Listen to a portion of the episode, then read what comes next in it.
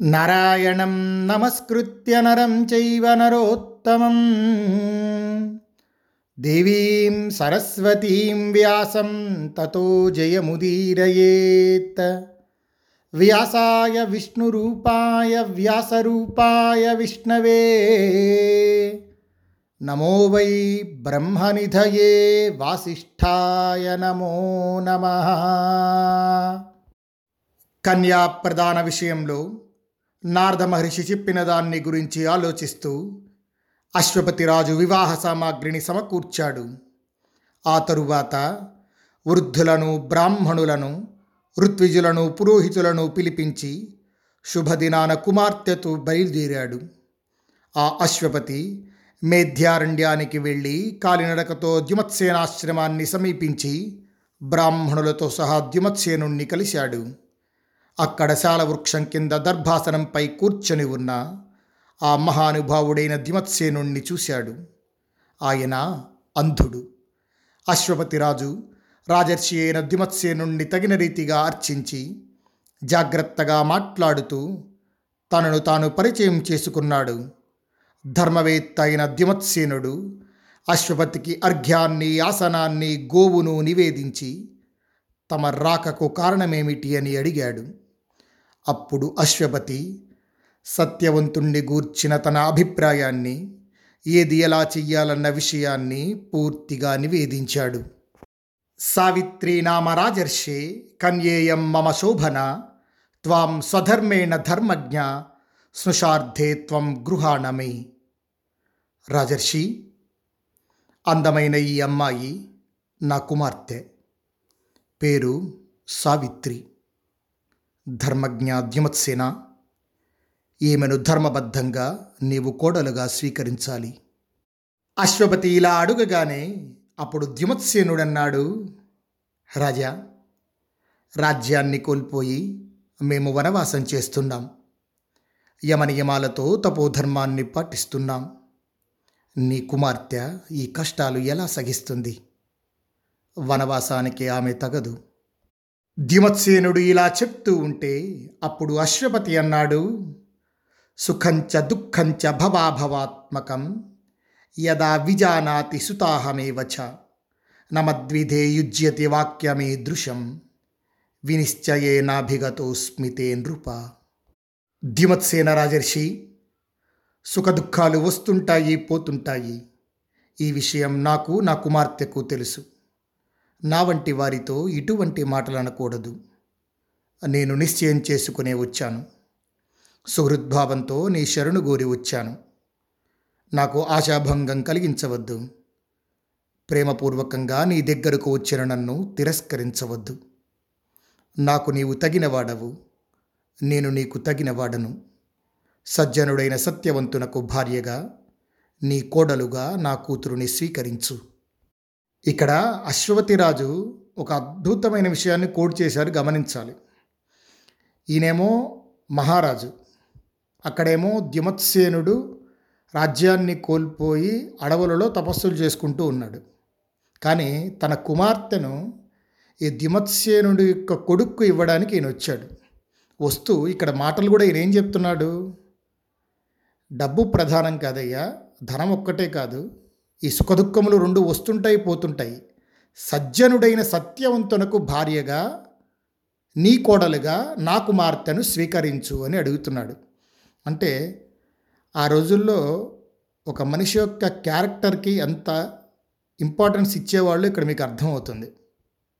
ఈ శ్లోకం ద్వారా వ్యాస మహర్షి మనకి చెప్పకనే చెప్పారు. అమ్మాయికి పెళ్ళి సంబంధాలు చూస్తున్నప్పుడు మనం చూడాల్సింది ఆస్తిపాస్తులు కాదు అబ్బాయి యొక్క గుణగణాలు. అశ్వపతిరాజు ఈ విధంగా చెప్పగానే అప్పుడు ద్యుమత్సేనుడన్నాడు రజ నేను మీ సంబంధాన్ని ఇంతకు ముందే కోరుకున్నాను కానీ ఇప్పుడు రాజ్యాన్ని కోల్పోయాను కాబట్టి ఈ రీతిగా ఆలోచిస్తున్నాను. నేను గతంలోనే ఆకాంక్షించిన నా అభిప్రాయం నేడు జరుగుతోంది. అలాగే కానీ నీవు నేను కోరుకున్న అతిథివి. తతసర్వాన్ సమానాయ్య ద్విజానాశ్రమవాసిన. యథావిధి సముద్వాహం కారయామాసతు నృపౌ దత్వా సోష్వపతి కన్యాం యథార్కం సపరిచ్ఛదం. యయౌ స్వమేవ భవనం యుక్త పరమయాముదా. యుధిష్ఠిరా ఈ విధంగా ఆ రాజులిద్దరూ మాట్లాడుకొని ఆశ్రమవాసులైన బ్రాహ్మణులందరినీ పిలిపించి యథావిధిగా వివాహాన్ని జరిపించారు. అశ్వపతి తగిన రీతిగా నూతన వస్త్రాలతో కన్యాదానం చేసి పరమానందంతో తన నివాసానికి వెళ్ళిపోయాడు. సర్వగుణ సమన్విత అయిన సావిత్రిని భార్యగా పొంది సత్యవంతుడు సంతోషించాడు. తాను కోరుకున్న భర్త లభించినందున సావిత్రి కూడా సంతోషించింది. ధర్మరాజా తండ్రి నిష్క్రమించగానే సావిత్రి నగలనన్నింటినీ విడిచి నారచీరలను కాషాయ వస్త్రాలను ధరించింది. ఆమె తన సేవలతో అందరికీ నచ్చినట్లు పనిచేయటంతో అందరికీ ఆనందాన్ని కలిగించింది. శారీరక సేవలతో వస్త్రాభరణాలను కట్టబెట్టడంతో అత్తను మాటలను నియంత్రించుకొనటంతో దేవసత్కారాలతో మామను ఆనందింపచేసింది. అలాగే ప్రియంగా మాట్లాడడంతో నేర్పుతో ఓర్పుతో ఏకాంతంలో ఉపచర్యలు చేయటంతో భర్తను సంతోషపెట్టింది. ఆ సజ్జనులు ఆ రీతిగా ఆ ఆశ్రమంలో నివసిస్తూ తపస్సు కొనసాగిస్తూ ఉండగా కొంతకాలం గడిచింది. కానీ యుధిష్ఠిర సావిత్రి మాత్రం రోజు రోజుకు విషాదానికి లోనవుతోంది. పగలు రేగి నిలిచినా నిదురించినా నారదుడు చెప్పిన మాటయే మనస్సులో మెదులుతోంది. ఇలా చాలా రోజులు గడిచిన తర్వాత సత్యవంతుడు మరణించవలసిన రోజు రానే వచ్చింది. గణయంత్యాశ్చ సావిత్ర్యా దివసే దివసే గతే యద్వాక్యం నారదేనోక్తం వర్తతే హృది నిత్యశ చతుర్థేహ నిమర్తవ్యం ఇది సంచింత్య భావిని వ్రతం త్రిరాత్రముద్దిశ్య దివారాత్రం స్థితాభవత్ గడచిన ప్రతి దినాన్ని సావిత్రి లెక్క పెడుతూనే ఉంది నారదుడు చెప్పిన మాట ఎల్లప్పుడూ ఆమె మనస్సులో మెదులుతోంది సత్యవంతుడు ఇక నాలుగు రోజులలో మరణిస్తాడని భావించి సావిత్రి త్రిరాత్ర వ్రతాన్ని స్వీకరించి పగలు రేయి వ్రత దీక్షలోనే నిలిచింది. సావిత్రి వ్రత దీక్షను గురించి విని ద్యుమత్సేనుడు ఎంతో బాధపడ్డాడు. ఆమెను ఓదారుస్తూ ఆమెతో మాట్లాడుతున్నాడు. రాజకుమారి నీవు చాలా తీవ్రమైన వ్రతాన్ని ప్రారంభించావు. మూడు రోజులు ఉపవాస దీక్ష. చాలా కష్టం. దిమత్సేనుడు ఇలా చెప్తూ ఉంటే అప్పుడు సావిత్రి అంది నాయన బాధపడనవసరం లేదు. వ్రతాన్ని పూర్తి చేస్తాను. దృఢ నిర్ణయమే వ్రతానికి అవసరం. ఆ నిర్ణయంతోనే నేను వ్రతాన్ని చేస్తున్నాను. ఇలా సావిత్రి చెప్తూ ఉంటే అప్పుడు దిమత్సేనుడన్నాడు అమ్మా వ్రతాన్ని భంగం చేసుకోమని ఏ రీతిగాను నేను చెప్పలేను. నా వంటివాడు వ్రతాన్ని పూర్తి చేసుకొని మాత్రమే చెప్పగలడు. యుధిష్ఠిరా మహామనస్వి అయిన ద్యుమత్సేనుడు ఆ మాట చెప్పి ముగించాడు. సావిత్రి కట్టెలాగా ఒకచోట నిలిచిపోయింది. మరునాడే భర్తృమరణం సంభవించబోతోందన్న దుఃఖంలో ఉన్న సావిత్రికి ఉన్నపాటుగా ఆ రాత్రి గడిచిపోయింది. మరునాడు నేడే ఆ రోజుని తలచి సూర్యుడు పూర్తిగా ఉదయించకముందే పూర్వాహ్నంలో చేయవలసిన పనులన్నీ ముగించి అగ్ని ప్రజ్వలింపజేసి ఆహుతలనిచ్చింది. ఆ తరువాత సమస్త బ్రాహ్మణులకు వృద్ధులకు అత్తకు మామకు యథాక్రమంగా నమస్కరించి నియమపూర్వకంగా చేతులు జోడించి నిలిచింది. ఆశ్రమవాసులైన తాపసులందరూ సుమంగళీత్వాన్ని ఆశిస్తూ హితాన్ని శుభాన్ని కోరుతూ సావిత్రిని ఆశీర్వదించారు. ధ్యానయోగంలో నిలిచి ఉన్న సావిత్రి తాపసుల ఆశీర్వచనాలను అలాగే జరగాలి అనుకుంటూ మనసా స్వీకరించింది. రాజకుమారి సావిత్రి భర్త మరణించబోయే సమయానికి ఆ ముహూర్తానికి ఎదురు చూస్తూ నారదుని మాటలను తలుచుకుంటూ తీవ్ర వేదనకు గురి అయింది. అప్పుడు అత్తమామలు ఏకాంతంగా ఉన్న సావిత్రితో ప్రీతితో మాట్లాడుతున్నారు. అమ్మా సావిత్రి శాస్త్ర నిర్దేశాన్ని అనుసరించి నీవు తలబెట్టిన వ్రతాన్ని ముగించావు. పారణకు వేలయింది. అనంతర కర్తవ్యం కొనసాగించు.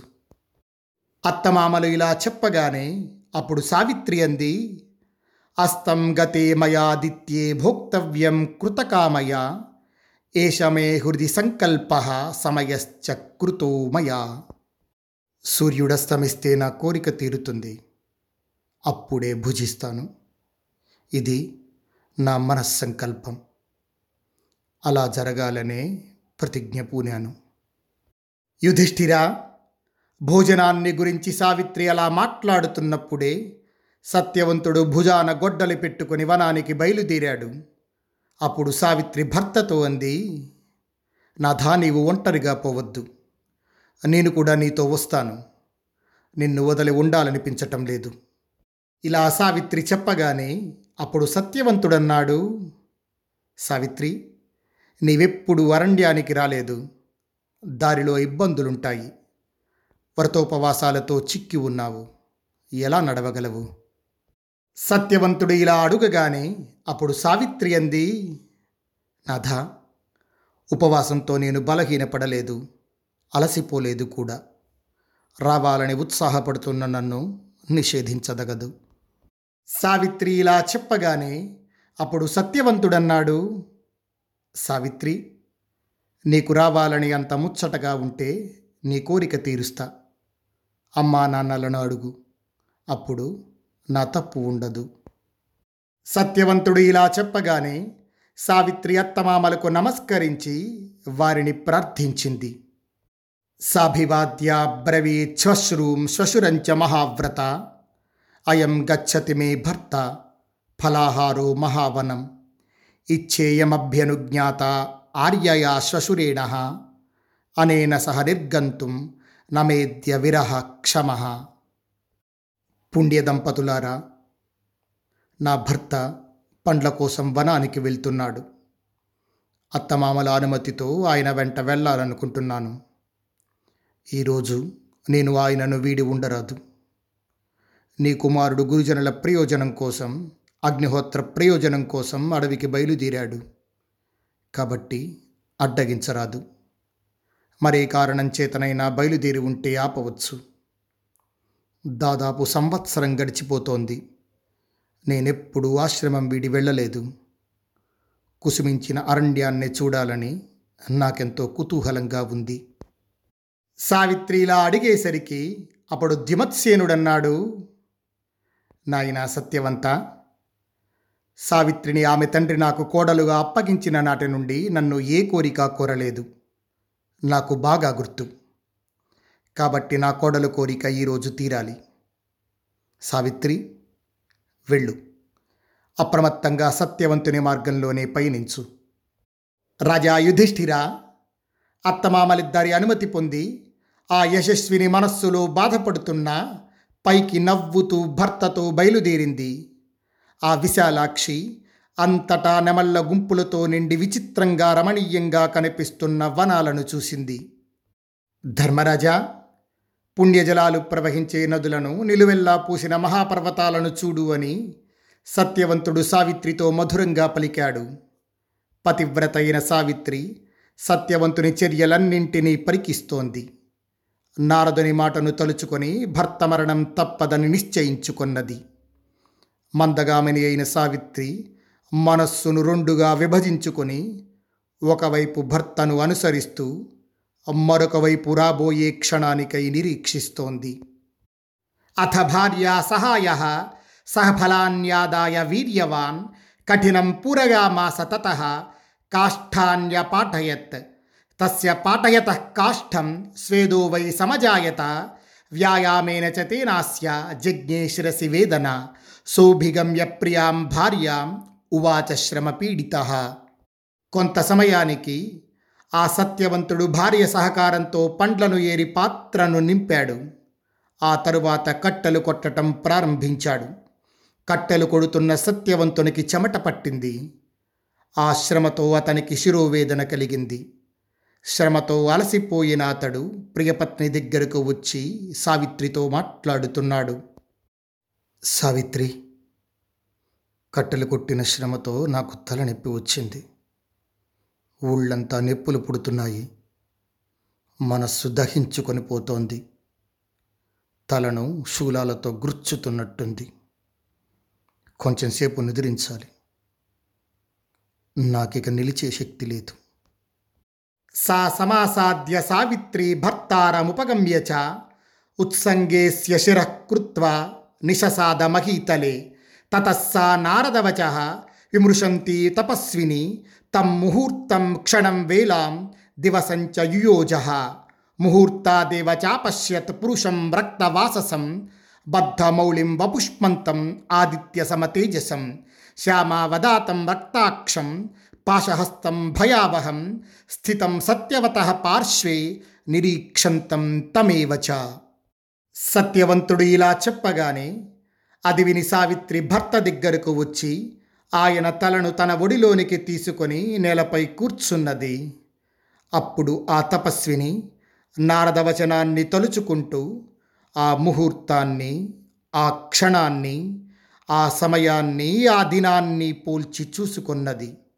ముహూర్త కాలంలోనే ఒక దివ్య పురుషుడు ఆమెకు కనిపించాడు.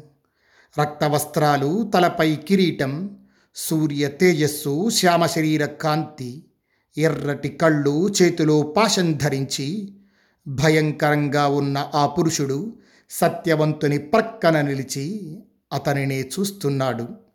ఆ పురుషుణ్ణి చూసి భర్త శిరస్సును మెల్లగా ప్రక్కకు జరిపి వెంటనే లేచి చేతులు జోడించి మనస్సు అదురుతుండగా దీనస్వరంతో సావిత్రి అతనితో మాట్లాడుతోంది. దేవేశ తమ శరీరం అమానుషంగా ఉంది. తమరెవరో దేవతయే అయి ఉండాలి. తమకు అభ్యంతరం లేకపోతే ఎవరో ఎందుకు వచ్చారో దయచేసి చెప్పండి. సావిత్రి ఇలా అడుగగానే దివ్య రూపంలో ఉన్న ఆయన అన్నాడు సావిత్రి నీవు పతివ్రతవు తపస్వినివి. అందుకే నీతో మాట్లాడుతున్నాను. నేను యముడను. ఈ నీ భర్త రాజకుమారుడైన సత్యవంతుని ఆయుష్ ముగిసింది. అతనిని బంధించి తీసుకుని పోతాను. అదే నేను చేయదలచినది గ్రహించు. యమధర్మరాజు ఇలా చెప్పగానే అప్పుడు సావిత్రి అంది స్వామి మానవులను కొనిపోవడానికి తమ దూతలు వస్తారని వింటుంటాం. ప్రభు తమరు స్వయంగా ఎందుకు వచ్చారు? సావిత్రి మాటలు విని యముడన్నాడు. సావిత్రి ఈ సత్యవంతుడు ధర్మాత్ముడు రూపవంతుడు గుణసాగరుడు. కాబట్టి నా దూతలు ఇతనిని కొని రావటం యోగ్యం కాదు. అందుకని నేనే స్వయంగా వచ్చాను. యమధర్మరాజు సావిత్రితో ఈ విధంగా చెప్పి సత్యవంతుని శరీరం నుండి పాశబద్ధుడై తనకు వశమైన బొటనెవ్రేలంత జీవుణ్ణి బలంగా లాగాడు. అప్పుడు ప్రాణాలను లాగగానే సత్యవంతుని ఊపిరి ఆగిపోయింది. శరీరం చేష్టలుడిగిపోయింది. దేహకాంతి నశించింది. శరీరం చూడవీలు కానట్లయింది. ఆపై యముడు ఆ జీవుణ్ణి బంధించి దక్షిణం వైపు బయలుదేరాడు. సావిత్రి కూడా దుఃఖార్తయై యముణ్ణి అనుసరించింది. యుధిష్ఠిర సావిత్రి సౌభాగ్యవతి పతివ్రత వ్రతసిద్ధిని పొంది ఉంది కాబట్టి యమునితో వెళ్ళగలిగింది. స్వస్తి ప్రజాభ్య పరిపాలయంతాం న్యాగ్యేన మార్గేణ మహీం మహిషా. గోబ్రాహ్మణేభ్య శుభమస్తు నిత్యం లోకా సమస్తా సుఖినో భవంతు.